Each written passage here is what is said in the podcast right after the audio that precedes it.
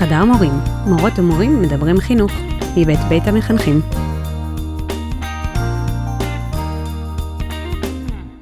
אז הרבה זמן היה לי בראש, אה, יש אה, ליאנוש קורצ'אק אה, ספר מוכר שקוראים לו כיצד לאהוב ילדים. ו... והמון שנים השם הזה הולך איתי בראש, בלי שקראתי את הספר, ואז באיזשהו שלב, לפני כמה שנים, אמרתי, טוב, די, אני, זה כאילו... זה, זאת כותרת שהיא כל כך uh, מרגישה לי מדויקת לי, שאני חייבת גם לקרוא את הספר.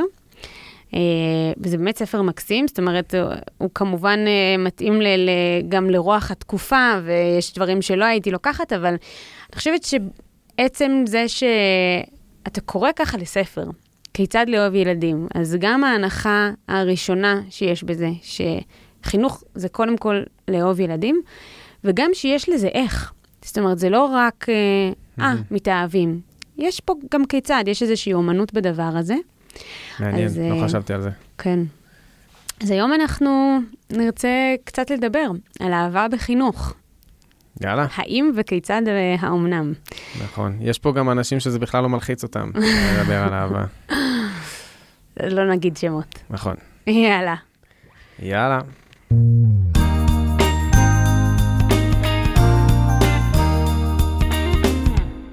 אז ברוכים הבאים לפודקאסט שלנו, חדר מורים.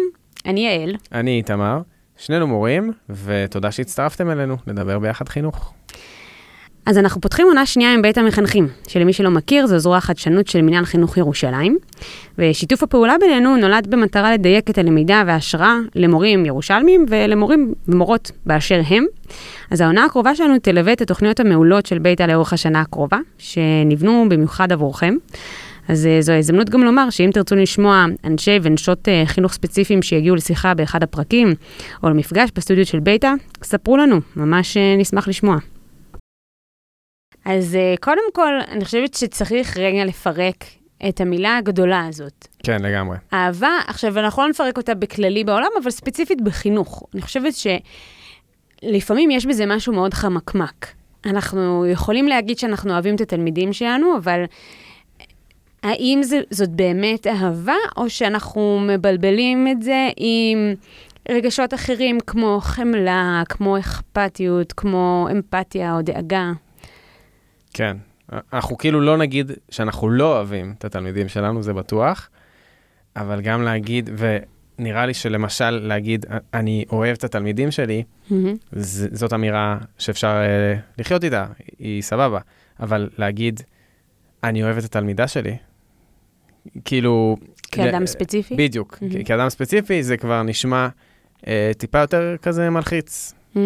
אותי לפחות. מחייב.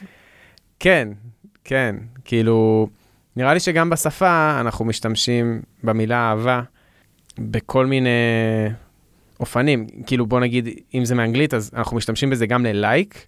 like, אנחנו לא נגיד, אנחנו מחבבים את התלמידים שלנו. נכון, גם ללייק וגם ללאו. כאילו, אני אוהב גלידה, אני אוהב שוקולדה. אני עושה, יש לי שיעור שלם על השיר הזה. Mm. אז זה, זה חמקמק באופן מובנה. אז אני, אני רוצה גם לקחת את זה למקום, זאת אומרת, אם אנחנו מדברים על רגש, אז גם השאלה היא מה רמת השליטה שלנו על הדבר הזה, ו, וכהמשך אולי לשאלה הזאת, יש, יש תלמידים שאנחנו אוהבים יותר, באופן טבעי, ויש תלמידים שאנחנו אוהבים פחות. ובאמת ב- בספר um, כיצד לאהוב ילדים, אז יאנוש קורצ'אק משתמש בביטוי ילדי השבת של הנפש. Mm-hmm. שלמורה יש כל מיני uh, סוגים של ילדים, והוא גם מתאר, את, זה יכול להיות בגלל דווקא שהוא כזה מסכני, או בגלל שהוא מוצלח, או בגלל mm-hmm. שהוא ככה ואחרת, ו- והוא ממש מתאר את זה כתהליך כזה, הוא אומר, איך, איך זה קרה? אינך יודע. כאילו... השבת של הנפש. כן, כן, כאילו שהם עושים לך איזשהו משהו, והוא גם אומר, אל תיאבקו בזה. אל תיאבקו וגם אל תנסו להסתיר את זה מהילדים האחרים. כי הם מבינים את זה. עכשיו, על זה אני ממש חולקת. אני, אני חושבת ש, שכן תלמידים רוצים שה... בסדר, אולי לא כל המורים, אבל ש, שהדמויות uh, של המבוגרים המשמעותיים בחיים שלהם יאהבו אותם, ויאהבו אותם לא פחות מאת האחרים.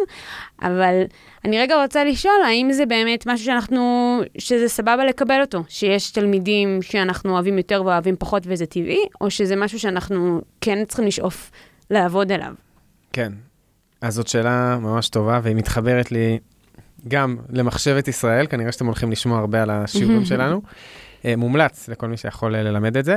אז אנחנו מדברים בהתחלה על זה שאהבה זה רגש, כולנו יודעים שזה רגש, מרגישים את זה, אה, אבל אם זה רק רגש, אז יש בזה משהו מאוד מלחיץ. כי אם אני אומר לבת הזוג שלי, אני אוהב אותך, ואני אוהב אותך כל החיים, או, או בטקס ניסיון אני מתחייב לאהוב אותה כל החיים, אז אי אפשר להתחייב נכון. לרגש. כלומר, נכון.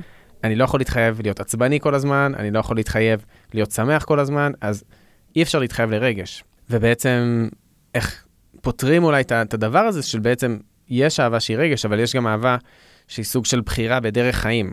כלומר, הבחירה, לי, כשאני אומר אני אוהב אותך תמיד, אז זה לא אומר שהרגש שנוכח אצלי תמיד יהיה אהבה כלפייך.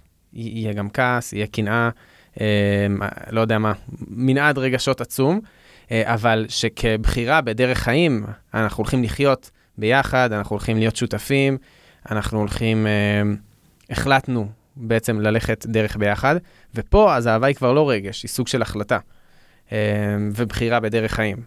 ובהקשר הזה, אפשר להגיד שהעבודה של המורים היא לבחור באמת באמפתיה הזאת, כלומר, לא נראה לי שהיינו מקבלים מורה שאומרת, אני נורא אמפתית, אבל אני יכולה להיות אמפתית רק לחמישה תלמידים שאני אמפתית אליהם.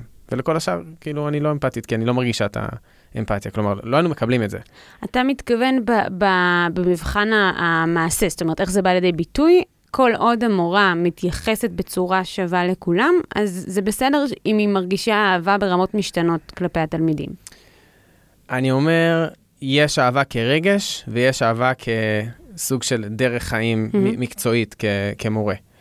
Um, ודרך חיים מקצועית, כלומר, אני חושב שאנחנו כן מצפים מכל המורות וכל המורים uh, לאיזשהו סל שכולל אמפתיה, שכולל הקשבה, שכולל uh, אמונה ביכולת להשתנות, שכולל... אפשר להיות אמפתי בלי לאהוב, אבל... נכון. אוקיי. Okay. זה, זה מה שאני... שאנחנו כן מצפים לאיזושהי דרך חיים אה, אוהבת כלפי התלמידים, ש, שבאמת כוללת את הדברים האלה ו, ואת ה, את הנטייה לראות את הטוב ולא לחפש את הרע אצל התלמידים, כל הדברים האלה. אבל אם את רוצה לדבר על הנושא הרגשי, אז רגש הוא הרבה יותר נפיץ והרבה יותר משתנה. הקטע באמת של יאנוש קורצ'אק מדבר על האהבה מהסוג הזה. כן. כלומר, יש תלמידים שמרגשים אותנו, שמעוררים בנו דברים, כלומר, זה, זה קורה לבד. כמו שהוא אומר, זה, זה פשוט קורה. אז uh, אם את רוצה לדבר על האהבה הזאת, אז זה יותר מורכב. אז מה הייתה השאלה? אם זה מצב שהוא, זאת אומרת, האם זה מצב שאנחנו, זה בסדר להשלים איתו, או שצריך uh, לעבוד עליו? האם השאיפה שלנו צריכה להיות שהאהבה שלנו כלפי התלמידים תהיה באותה רמה? תספרי, את יכולה לעבוד על זה? את כן, יכולה כן. ל- לראות, אני אוהבת את אה, זרובבל, ואני עכשיו אה, אעבוד על לאהוב גם את אה, יחזקאל? כן. אשכרה, כן. איך, איך זה? שוב, זה לא, אני לא יכולה להגיד שאני מגיעה ל-100% תמיד. יש תלמידים שיותר מאתגרים לי את זה. זאת אומרת, באמת, יש את התלמידים, שיעור ראשון שאתה רואה אותם, אתה כבר, כאילו, משהו נפתח לך בהם. ויש תלמידים שמצריכים לך הרבה יותר. אני חושבת שהדרך, באמת, הדרך להגיע לשם היא, היא עוברת הרבה במקום של האמפתיה. אני לפעמים גם אה, אומרת, אה, נגיד לסטודנטים, תמציאו סיפור על הילד. נגיד יש איזשהו תלמיד בלתי נסבל. Mm-hmm. שמתנהג, כי הוא חצוף, והוא ככה, וזה, ויש את כל הסיבות, באמת, אני לא אגיד לשנוא, אבל קרוב לשם. ואז אני אומרת, תמציאו סיפור. כאילו, גם אם אתם לא יודעים מה בדיוק הרקע, לא יכול להיות שילד מתנהג ככה כי הוא רע. אה, אז, אז נגיד, אולי הוא גדל בבית שהוא לא קיבל מספיק אהבה, אולי, אה, או להפך, גידלו אותו בצורה מסוימת והדברים האלה מגיעים ממשהו שהוא אין לו שליטה עליהם, או שזאת הדרך שלו לזעוק לתשומת לב. או, אבל טוב, יש לי פה כמה דברים ש... רגע, אז אני אגיד, המקום הזה עכשיו, זה לא משנה אם זה אמיתי או לא. המטרה שלנו היא רגע להסתכל על הילד ממבט חומל. אני חושבת שברגע שאנחנו מצליחים לעורר אצלנו חמלה, כלפי הילד, אז הרבה יותר קל להגיע משם לאהבה. כי אני חושבת שהמחסום הכי גדול זה כשאנחנו לא מצליחים לראות אותו. התחושה הזאת שאנחנו מול תלמיד ואנחנו אומרים, מה, נסגר איתו, מה עובר לו בראש? כאילו זה המחסום הכי גדול. ברגע שיש איזושהי רמה של הבנה, שאני מרגישה שאני יכולה לראות אותו, להרגיש את מה שעובר עליו, אז משהו מתרכך. ואז המקום הזה בלב, הוא כאילו יותר קל לעבודה. יותר פתוח. אוקיי, אז שני דברים. זה גם מזכיר לי, אה, בדיוק התרגיל הזה שאת מציינת, זה ממש מזכיר אה, מדיטציית חמלה, שזה משהו mm. שקיים בבודהיזם, mm-hmm. שמשהו אפילו פרקטיקה די נפוצה ומרכזית, שככה עושים מדיטציה שבה מדמיינים מישהו, אה, אפשר להתחיל ממישהו קרוב, זה יותר קל, וככה מדמיינים ומאחלים לה או לו ככה דברים טובים. וזה מגיע לזה שאתה גם מדמיין את האנשים שקשה לך איתם, אנשים ש... אתה שונא, האויבים שלך, וגם, mm. וגם להם מאחל. אה, זה כאילו תרגול באמת בחמלה, מתוך הבנה שזה מביא את הדברים. אבל, אוקיי, פה אני מרגיש שגם מתחילת הפרק, אמ, יש אנשים שכל השיחה הזאת, לדעתי, לא תהיה להם נוחה, וכל ההנחת יסוד הזאת שצריכים לאהוב תלמידים, mm-hmm. כלומר, אני יכול לראות הרבה מורים שיגידו, מה אתם מקשקשים לי על אהבה? כלומר, באנו ללמד אותם, יש להם הורים שהם אוהבים אותם, אני, אני באתי ללמד מקצוע, אני באתי לתת מיומנויות, אני באתי אה, להעביר ערכים. תשחררו אותי מהדיבורי אה, אז, אהבה. אז בוא נשאל באמת את זה. האם, האם אהבה היא תנאי הכרחי כדי להיות מורה או מחנך טוב? את אה, עובדת עם סטודנטים. כן. ואת אומרת להם... אה, שכן. את, כן? כן. כן, אשכרה? מה, כן. איך את אומרת להם את זה? קודם כל, אני, אני, זאת הזהות המורית שלי. זה הדבר שהכי מגדיר אותי יותר מכל דבר אחר שאני עושה. אני מאמינה שבלי לאהוב, כאילו, בסוף האהבה הזאת היא, יש בה כוח מניע ששום דבר אחר לא יכול ליצור. כי בתוך העבודה הזאת של ההוראה יש כל כך הרבה רגעים קשים ובלתי נסבלים, גם בלי קשר לתלמידים, אבל גם הרבה עם קשר לתלמידים. והאהבה הזאת מגינה עלינו גם מתגובות שהן לא נכונות. תגובות גם... שלך, כלומר, לא תגובות כן, של אחרים. כן, mm-hmm. תגובות שלנו כלפי התלמידים. והיא כאילו כמו איזה מצפן כל הזמן. Mm-hmm. של, אני חושבת שגם זה מה שמגיע לתלמידים. הדבר שהכי, שתלמידים צריכים בשביל להתפתח, שילדים צריכים בשביל להתפתח, זה מרחב שהם מרגישים אהובים ורצויים. אמ, אז אפשר, שוב, אז, אז פה אני חושבת שאנחנו יכולים להיכנס לניואנסים של האם חייבים להגיד אהבה או שמספיק לדבר על אכפתיות. אני מרגישה שזה לא מספיק. זאת אומרת שגם אם מישהו אומר, ממש אכפת לי מהתלמידים שלי, אני מאוד, הם חשובים לי, אני דואג להם. אבל הוא לא יכול להגיד, אני אוהב אותם. עכשיו, אין לי בעיה שתלמיד, ש, שמורה יגיד, אני עדיין לא אוהב אותם. אני mm. בדרך לשם, אין לי בעיה. אבל אם המגמה שלך היא, היא לרצות לאהוב את התלמידים, אם אתה עובד בזה. למה זה חשוב לך, המילה אהבה, ואת לא מסתפקת באכפתיות, לא יודע, הקשבה, דואג להם? אני חושבת שזה פשוט, זה גם משהו שהוא מחלחל. אי אפשר לזייף את זה. תלמיד מרגיש כשהוא אהוב. היה איזה יום שהבת שלי חזרה מהגן והיא אמרה לי, את יודעת, הגננת שלי אוהבת אותי. אז חמודה. אמרתי לה, איך את יודעת? אז היא אמרה, היא חיבקה אותי. וזה היה מתוק, ראיתי כמה זה, והיא מקבלת אין סוף אהבה בבית, ועדיין, זה חשוב לה שהדמות שעובדת, תאהב אותה, והיא מנסה לגלות את הרמזים לדבר הזה. זה, אני חושבת שזה הכרחי וזה ממש, זה ממש מוקרן. כאילו, מורה שאוהב את התלמידים זה משהו שמרגישים אותו החוצה. ו, ו, כן. ואני שומע שמורה או מורה שיגידו לך, אה, אכפת לי מהם, אני דואגת להם, כאילו, יש כאן איזושהי... זה מרגיש לי קר. איזה קמצנות מרגיש... רגשית כזאת, כן. של כאילו holding back כזה? כן, כאילו... יאללה, תשחרר, נשמה, מה קרה? אתה עובד עם בני אדם, תשחרר, תפתח. תאהב, כאילו. כן. אמ, מה אתה חושב? לא, אני תוהה, אם מצד אחד, אם אנחנו לא מפסידים אה, משהו מהשחרור הזה. כאילו, יש אנשים שחושבים על דברים במושגים של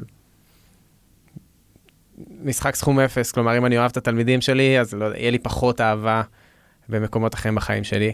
וגם... אה, שזה דרך אגב, זה אני יכולה להגיד, אנחנו כל שנה מקבלים עוד תלמידים, וגם כשנולדים לנו ילדים, כאילו הלב מתרחב, הלב יש לו מקום לכולם. ל- לכולם.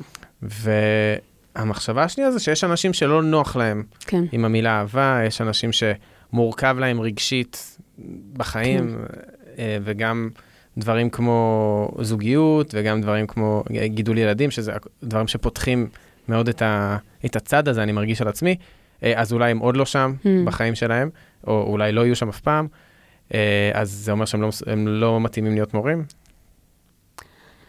אני חושבת שמישהו שיוצא בהצהרה, אני לא מעוניין לאהוב את התלמידים שלי, אני לא רוצה להיכנס לזירה, לא יכולה להגיד לך אם הוא לא מתאים להיות מורה. האם אני הייתי רוצה, טוב, אולי זאת אמירה קשה, אבל האם הייתי רוצה שהוא יהיה בצוות שלי בבית ספר? לא. אוקיי, ואפילו באמת בכל המקצועות, נגיד בלי להזכיר שמות של מקצוע, אבל נגיד מתמטיקה. להזכיר נגיד מקצועות סתם, נגועים. בלי מתמטיקה, באמת. מישהו שהיה בא, והיום יש גם מחסור, אומר, אני יודע ללמד מתמטיקה, אני בא, אני כמו מרצה, מדבר, מלמד אותם, אני אשב איתם פרטני, אבל שלא... לא, אז לא, להפך, עוד יותר, דווקא מתמטיקה. במתמטיקה הכי צריך לאהוב תלמידים. כי הם סובלים וקשה להם והם נכשלים והם צריכים מישהו שירכך להם את הסיוט הזה. מישהו שהם ירגישו שה... שהוא איתם. טוב, בסדר. שוכנעת? אה, אני בדרך לשם. אה, אז, אז באמת, נגיד, אם אנחנו ממשיכים למקום הזה, כאילו, יש, יש תלמידים, יש לך דוגמאות, כמובן שלא זה, אבל דוגמאות בראש, נגיד לתלמידים שפשוט לא הצלחת לאהוב, לא משנה, אתה אומר בשפע. ברור, אבל לא מהכיתת חינוך האחרונה חס שלי. וחלילה, גם לא אה, מאף אחד לא- לא אף אחד שמאזין. זה... ספציפי, ברור. אם אתם כאן, אז זה- זה לא אתם. ואז מה, מה, איך אתה, קודם כל, איך אתה מרגיש שזה שונה? כי אני חושבת שגם גם פה זאת נקודה שעוד יותר מחדדת למה האהבה היא הכרחית. בסוף, האם אתה יכול להגיד שתלמיד שלא אהבת, ועכשיו אני אומרת שבאמת לא אהבת, הצלחת איתו, אוקיי, קודם כל, בוא נגיד ככה, זה קל מאוד, זה קל יותר לא לאהוב תלמידים שהם לא שלי. כלומר, יצא לי להיות מחנך בשכבה, והיו כמה תלמידים שהיו באמת פורקי עול ברמה התנהגותית ומוסרית וערכית, ברמה שאתה, כאילו, באמת, המחשבות שהיו לי עליהם, עדיף לא להגיד כלום, אה, וזה די קל, אה, כשהם לא תלמידים שלי, לחשוב עליהם אה, דברים כאלה. שזה גם מתחבר למקום הזה, שבסוף, אם, כשהם לא תלמידים שלך, אתה בדרך כלל לא מכיר את הסיפור הגדול. אתה גם לא בהכרח תעשה את המאמצים כן. להכיר אותם באמת, אתה מכיר יותר את ההתנהגות, את ה acting out שלהם. כן, אבל גם תלמידים שלי, קשה לי לחשוב על דוגמה למישהו שמההתחלה מהמם. הבנתי שאני לא אוהב. ברור שיש כאלה שאתה מההתחלה אוהב, אבל יש תלמידים שלאורך זמן, למשל, אה, ראיתי את ההתנהלות שלהם מולי ובכלל, ו- ודברים שהם עשו, ודברים כמו חוסר אמינות, שאני, נורא קשה לי לחיות עם זה, שפשוט באיזשהו שלב אתה כאילו, טוב. מהמם. ואצלי זה מתבטא בחוסר ציפיות. מהמם. כאילו, אני חושב שכשאנחנו אוהבים, אנחנו גם מצפים ו- ו- וגם דורשים אה, יותר. ואצלי זה מין תלמידים כאלה שאתה אומר, טוב, אני כבר לא מצפה לכלום מהתלמיד הזה, מהתלמידה הזאת. אה, זהו, וזה מצב מבאס אה, להגיע אליו. כן. אני ממש זוכרת שגם לי זה קורה, כמובן, והיה לפני כמה שנים, היה איזה תלמיד, גם בכיתה מקצועית, לא תלמיד שחינכתי, אה, שהיה לי מאוד קשה איתו.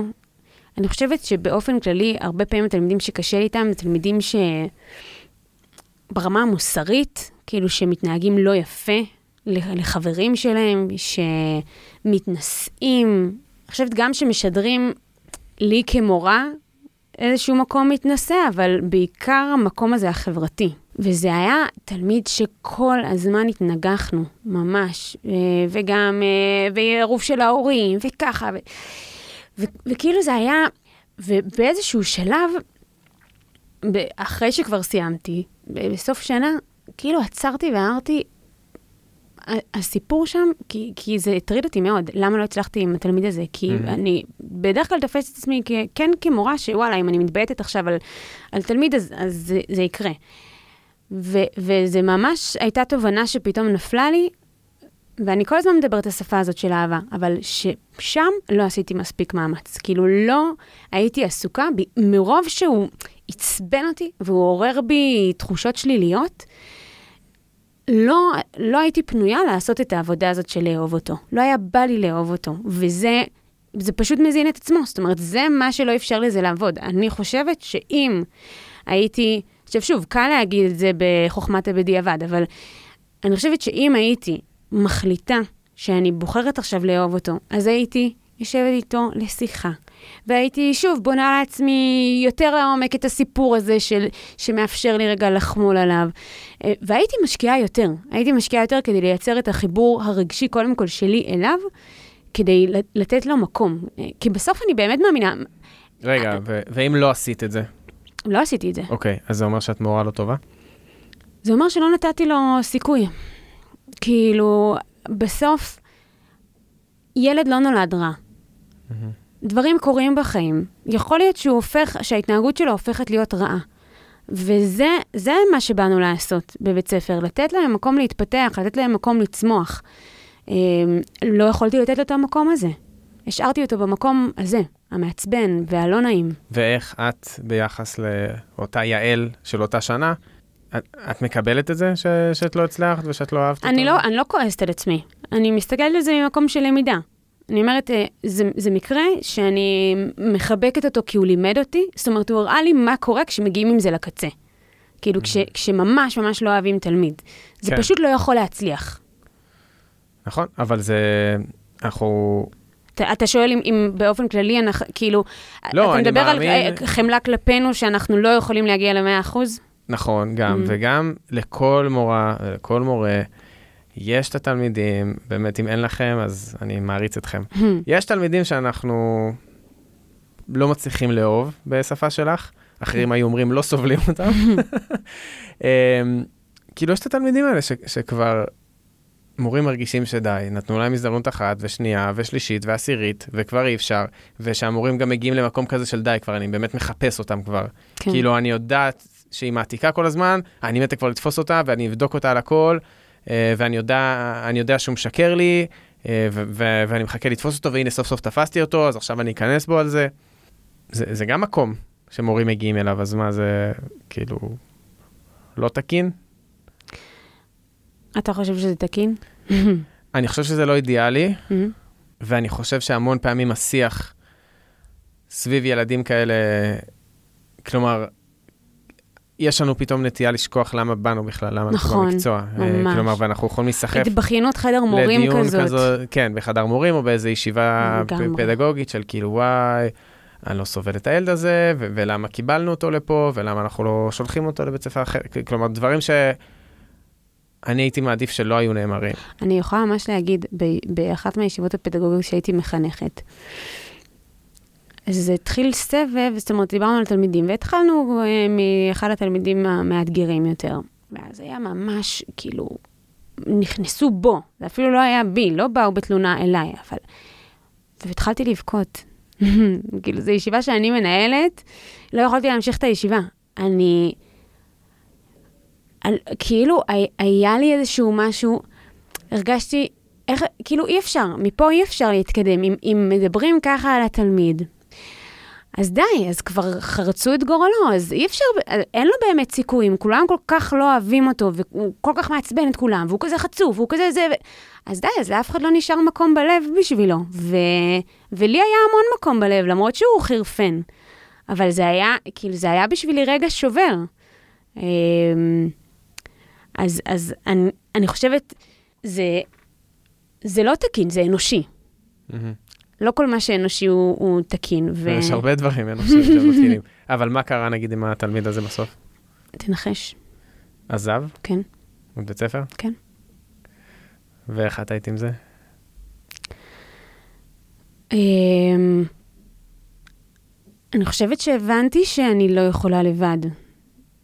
אמ, זאת אומרת שבסוף, אם, אם הילד הזה גדול על המערכת וגדול על הצוות, אז, אז אין מה לעשות, אני, אני לבד בכוח האהבה האישית שלי, זה לא יחזיק. אמ, וכעסת על, ה... לא, לא כעסתי. על המורים. לא כעסתי, אה, קודם כל הבנתי. אה, כמו שאתה אומר, כשאתה מחנך, יש לך סבלנות אחרת. אבל אה, אז כן, אז הבנתי, באמת הדברים שנאמרו, הם היו נכונים.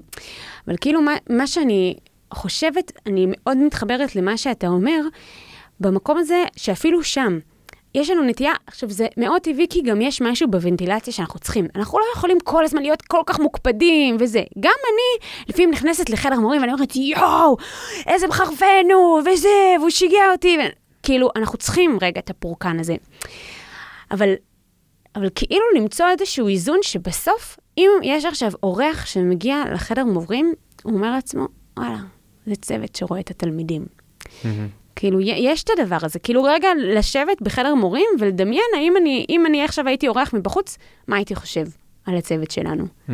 ושזה יכוון אותנו. אני חושב שגם, אה, אני חושב שזה נורא קשה, כי גם, אה, גם כהורים, אני שומע לפעמים שפה שהורים אה, משתמשים על, הילד, על הילדים שלהם בצחוק, או כביכול בצחוק, והרמה שהורים מסוגלים להתלונן על, על הילדים שלהם, היא, היא גם כן מאוד גבוהה, אני לא יודע זה, אם זה טרנד או מין כזה סלנג שהוא רווח, אבל אנחנו יכולים להגיד על הילדים שלנו, של כזה, אה, הם קשים, הם ממררים לי את החיים, ו- ו- וכאלה דברים שאם לוקחים את זה שנייה אחת ברצינות, כאילו, אי אפשר להגיד את זה כ- כהורים, כלומר, זה ממש בעייתי. כן. אמ, ו...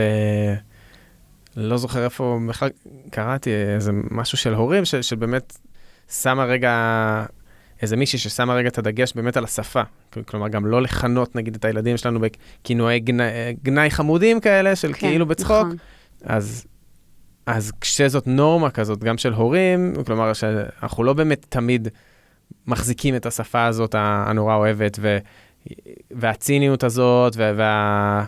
האמירות הכביכול קשות שהן חצי בצחוק, אבל הן לא באמת, אז זה משהו שהוא רווח גם בשפה באופן כללי. כן. אה, אפילו, סתם, אני חושב, לפעמים איך שאנחנו מדברים על בני זוג שלנו, אה, כלומר, זה משהו שהוא רווח, אז זה לא מפתיע אותי שזה קורה גם עם תלמידים. כשאני מרגישה שעם התלמידים יש להם פחות היכולת לספוג את זה. כאילו, יש משהו, אה, אני, קודם כל, אני מאוד מסכימה עם זה. כאילו, אבל, בוא נגיד, אם אני אגיד עכשיו לילדה שלי שהיא נודניקית, יש לה כזה מכלול של החוויה שלי כאימא, שברור לה שאני אוהבת אותה, וברור לה שאני חושבת שהיא מדהימה ונהדרת, אז מסכימה לך ששווה לשאוף גם לא להגיד את זה, אבל כאילו זה לא מה שישבור. אותו דבר עם בני זוג. נגיד לו, אתה חופר, או זה, כאילו האהבה שקיימת בינינו וכל החיים המשותפים שלנו, הם אומרים הרבה יותר מזה. והתלמידים, זה לא, אני חושבת ששם לפעמים מילים מאוד מאוד קטנות, אני חושבת שלכל אחד יש איזשהו סיפור כזה בעברו, כאילו איזה זיכרון של מורה שזרק איזושהי מילה לא במקום, mm-hmm. וזה מדהים כמה אצל מורים, בשונה מהורים, כי גם ההורים שלנו בוודאות אמרו לנו הרבה יותר מילים ויותר גרועות ממה שמורה אמר, אבל המילה האחת הזאת, דווקא בגלל שהקשר הוא פחות יומיומי, שהוא פחות אה, כולל, והמורה אז... הוא כביכול אובייקטיבי. אה, הוא, הוא סוג נכ... של דמות כן. חיצונית ש... אם הוא אומר שזה, אז כנראה שזה כי אימא שלי לא תגיד עליי, שאימא שלי בכל מקרה אוהבת אותי, ו... נכון. כן. אה, ורציתי גם לשאול אותך אה, לגבי המקרה, נגיד, שתיארת, אם יש איזשהו מקרה קצה, אם את יכולה לדמיין אה, תלמידה, תלמיד שעושים משהו שכבר די, את זה את לא מסוגלת לאהוב, ועל זה את כבר מזדכה. כלומר, שבאמת מישהו שאם זה היה תלוי בך, את כבר זהו, מעבירה לבית ספר אחר, למחנכת אחרת. יש משהו ש... אני חושבת שמקרים שאני חושבת ש... שצריך נגיד להעביר, זה בעיקר דברים שקשורים ליכולת, ליכולת שלנו לתת מענה. ויש תלמידים כאלה ש... שבאמת אני מרגישה שהם גדולים עליי, או, או בכלל, שגדולים על המערכת אה, מבחינת זה שנגיד הפרעות אה, קשב מאוד מאוד חמורות, אה, ולא מטופלות שאתה פשוט לא יכול להתמודד. זאת אומרת, תלמיד שפוגע בשאר הכיתה, אמ, זה מאוד קשה לי. אני חושבת שעדיין, זאת אומרת, גם אם אני מדמיינת עכשיו בראש תלמידים כאלה, אני לא יכולה להגיד, אני בהכרח לא אוהבת אותם. יכול להיות שאני אוהבת אותם ואני אמפתית כלפיהם, אבל אני לא יכולה להכיל את זה שהם יהיו. שזה, זה דרך אגב, אני מאוד הולכת עם זה. כי יש הרבה תלמידים כאלה, ש, שגם מגיעים אלינו, וכל הזמן זאת השאלה שלי, של מצד אחד, אני יודעת שאנחנו יכולים לתת לכולם את הדבר הזה, ומגיע לכל הילדים לקבל את מה שאנחנו יודעים לתת בבית ספר, ומצד שני, לפעמים, עד שנוכל באמת לתת את זה, הם יהרסו כל כך הרבה בשביל שאר הכיתה, ושם זה כבר איזשהו קו אדום. זאת אומרת, אני חושבת שהקו האדום הוא כשיש פגיעה משמעותית מדי בשאר החברים. דברים שיהיו כלפיי, אני יכולה לספוג. אני חושבת שזה כן אולי ה... הצד השני של הסיפור הזה, שכשזה מעורב רגשית, אז, אז גם נורא קל uh, להיפגע. Uh, ואני חושבת שבתחילת הדרך הייתי המון נפגעת. Uh, היום אני כבר פחות שם, שוב, כי אני חושבת שחלק מהמקום הזה של לספר את הסיפור רגע של מאיפה התלמיד פועל, גם כן עוזר לעשות לנו איזושהי מגננה. זאת אומרת שהוא פועל עכשיו מתוך החיים שלו. והוא פועל כלפיי כי אני עכשיו מייצגת בשבילו סמכות, או כי עכשיו אני מביאה איזושהי דרישה, או משהו כזה, ודווקא באיזשהו הפוך על הפוך, זה, מקש, זה מקל עליי לקחת איזשהו מרחק ולא לקחת אישית את ה acting out הזה. אז, אז אהבה זה שריון, או שזה משהו שחושף אותנו? אה, כי על פניו זה מקום מאוד חשוף. נכון. לאהוב. נכון. זה מקום חשוף. אני חושבת שאולי השאלה היותר מדויקת לצד השני היא, האם חשוב לנו שתלמידים יאהבו אותנו? שאלה טובה. מה אתה אומר? אה, אז יש לי תשובה מוכנה. כן. גם יצא לי לדבר על זה עם תלמידים. Hmm. זהו, להגיד לך? כן. קצת מתח וזה. uh, התשובה שלי היא, היא לא. Hmm. כן. אבל uh, באמת, באמת לא? לא, זה ברור שאנחנו, כולם רוצים שיאהבו אותם, um, וזה כיף כשתלמידים אוהבים אותנו, ואם נשמע תלמידים שאומרים, וואי, איך אני אוהב, אוהב את המורה הזה, ואיך אני אוהב את השיעורים שלו, וכו' וכו'. כן. ברור שזה נחמד, אבל אני חושב שאסור שהמניע שלנו נכון. יהיה שיאהבו אותנו. נכון. פה, אני מאוד אוהב שאוהבים אותי, ואני אוהב כל דבר שקשור בי, זה כיף, אבל אני פשוט, אסור שזה יהיה מניע. נכון. כלומר, כי אם המניע שלי, כי בן אדם שהמניע שלו הוא שיאהבו אותו, כמורה מתנהל אחרת לגמרי. לגמרי. וכל הדברים של... אני חושבת שבכל תפקיד. נכון, זה, זה, זה פופולריות זולה, נכון. וזה עמדה שהיא בלי עמוד שדרה, ואני באמת חושב, וחשבתי על זה הרבה בשנים האחרונות, שהמניע אה, שלי בכיתה זה מניע פנימי, כלומר להיות המורה הכי טוב שאני חושב שאני יכול להיות. ואם התלמידים גם אוהבים אותי בדרך, אז, אז זה בונוס. זה אחלה, אבל אה, גם אי אפשר להתמכר לזה, כי, כי אתה נכון. מכיר את זה גם בדיוק, אם חוזרים לשאלה על, על התלמידות אה, ש... והתלמידים שאוהבים, אז, אז אה, את שאלת, נכון, אם, אה, אם, אם צריך להסתיר את זה, או... Mm-hmm. אז, אז קודם כל, אני חושב שצריכים להיות מודעים לזה. כלומר, לא צריכים לחשוב שאנחנו מתייחסים לכולם אותו דבר. Mm-hmm. גם יש מחקר על זה, אמ, על, אה, על חביב המורה, שאני זוכר שלמדתי באוניברסיטה, אה, על התופעה של אה, חביב המורה, חביב המורה, אמ, שמורים שאמרו שאין להם, mm-hmm. כלומר, מורים שאמרו שאני אוהב את כולם אותו דבר, ומתייחס לכולם אותו דבר, הם היו המורים שהתייחסו בצורה יותר דיפרנציאלית. מדהים. כן. אה, זה לא כזה מפתיע, הם, הם פשוט לא היו מודעים. כן. ומורים שהיו מודעים ואמרו, כן, יש תלמידים שאני אוהב יותר. ואז הם יכלו לעשות את ההטייה האחרת. אז נגיד, mm. יש לי תלמידים ו- ותלמידות שאני אומר, וואלה, כאילו, הם באמת, יש לי אה, איזה חולשה אה, מולם, והמון פעמים, נגיד, נגיד הייתה לי איזה תלמידה, אה, לפני כבר הרבה שנים, ואני זוכר שהיא באה אליי כזה באיזה בקשה, אה, משהו כזה אקסטרה, של כזה שאני אתן לה להגיש משהו, נגיד באיחור, או לא זוכר mm. בדיוק מה זה היה. וכמובן שבאתי על קצה הלשון כזה, כן, ברור, כזה, מה שאת צריכה. ואז כזה עצרתי לרגע ושאלתי, אם זה היה תלמיד אחר, mm. הייתי נותן לה? לא, ו- ואז אמרתי לה, אה, לא, כאילו. אני לא יכול, אה, ו- ולפעמים אני גם אומר, כלומר, אני, אני לא יכול לאפשר את זה לכל התלמידים. כלומר, כן. אה, מין מזכיר שהיא חלק מקבוצה. ולפעמים זה כואב, התזכורת הזאת, כי, כי התלמידים mm. חושבים שיש משהו אה, ייחודי ויש קשר שהוא כזה אחד על אחד, ו- ו- והם גם יודעים שאנחנו אוהבים אותם, כן. לרוב התלמידים האלה.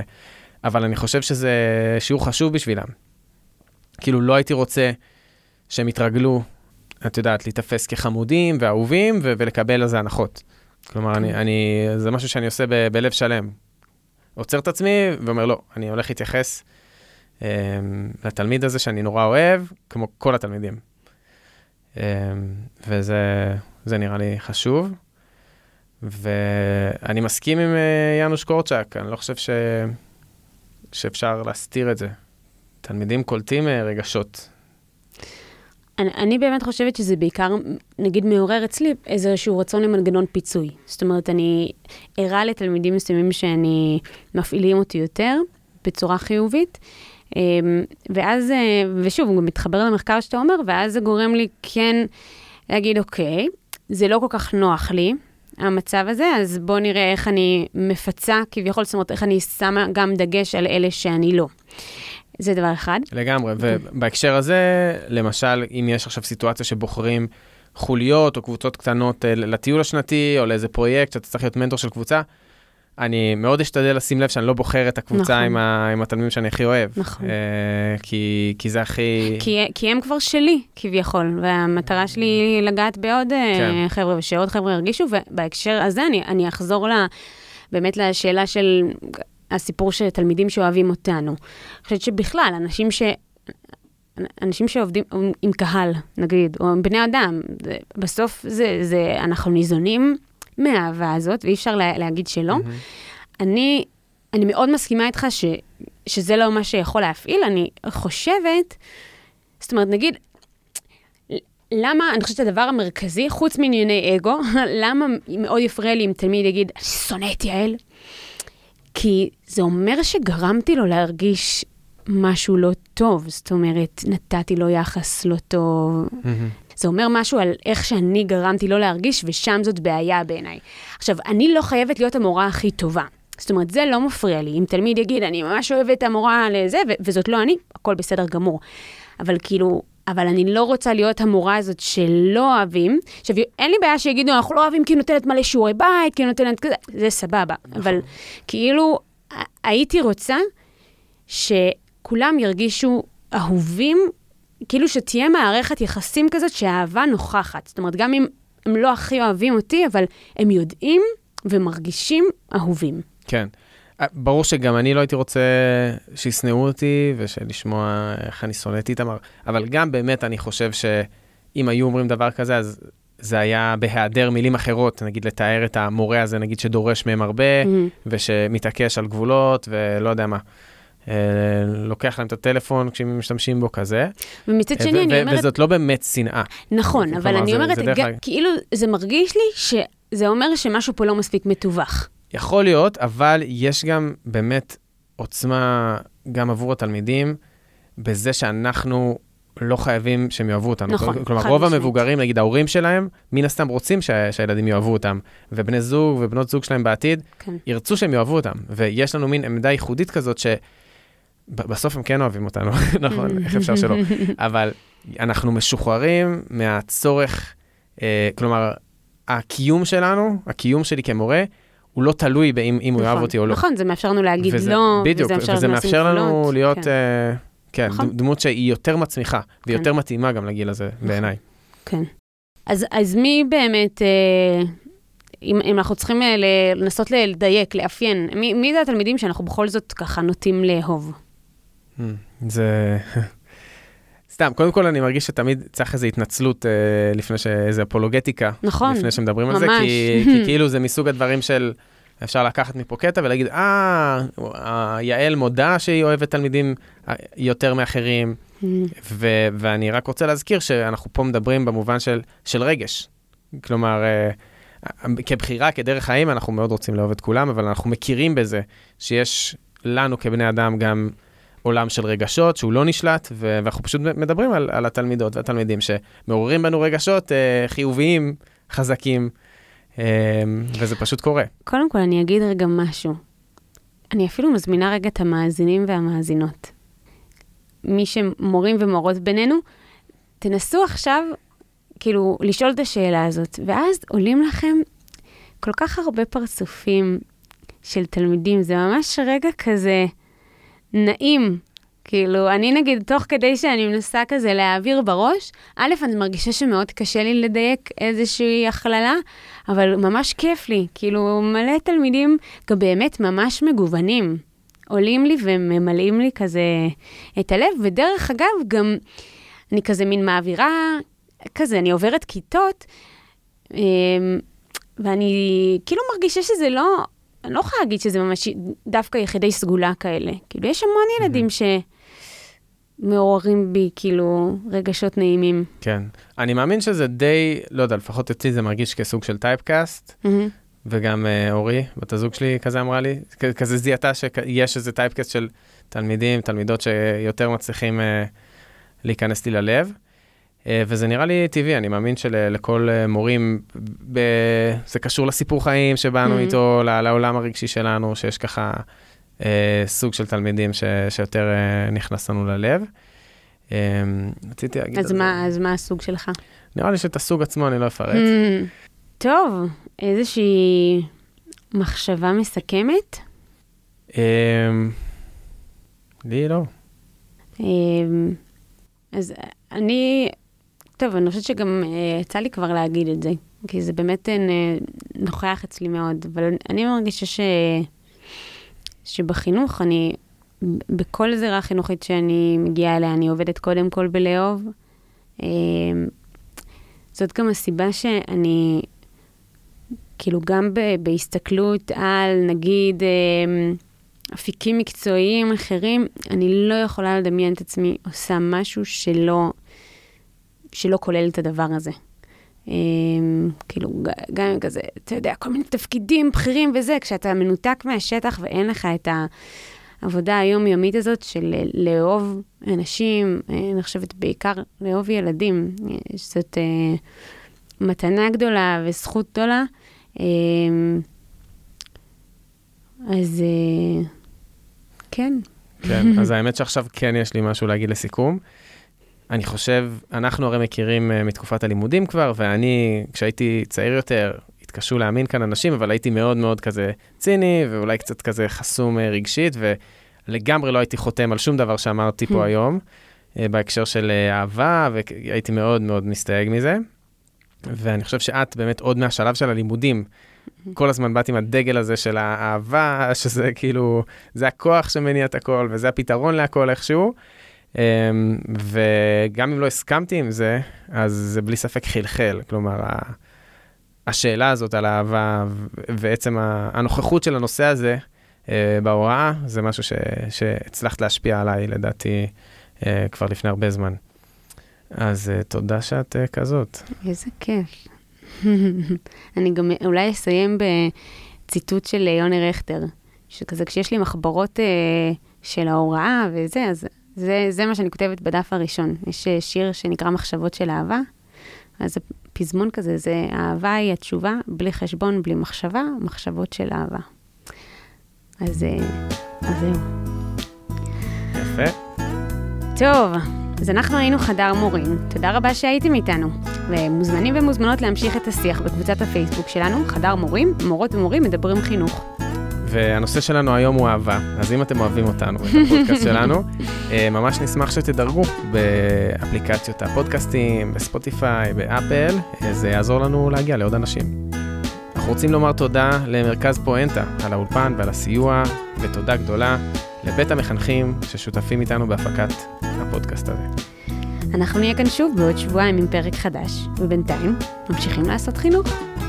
יאללה ביי. ביי.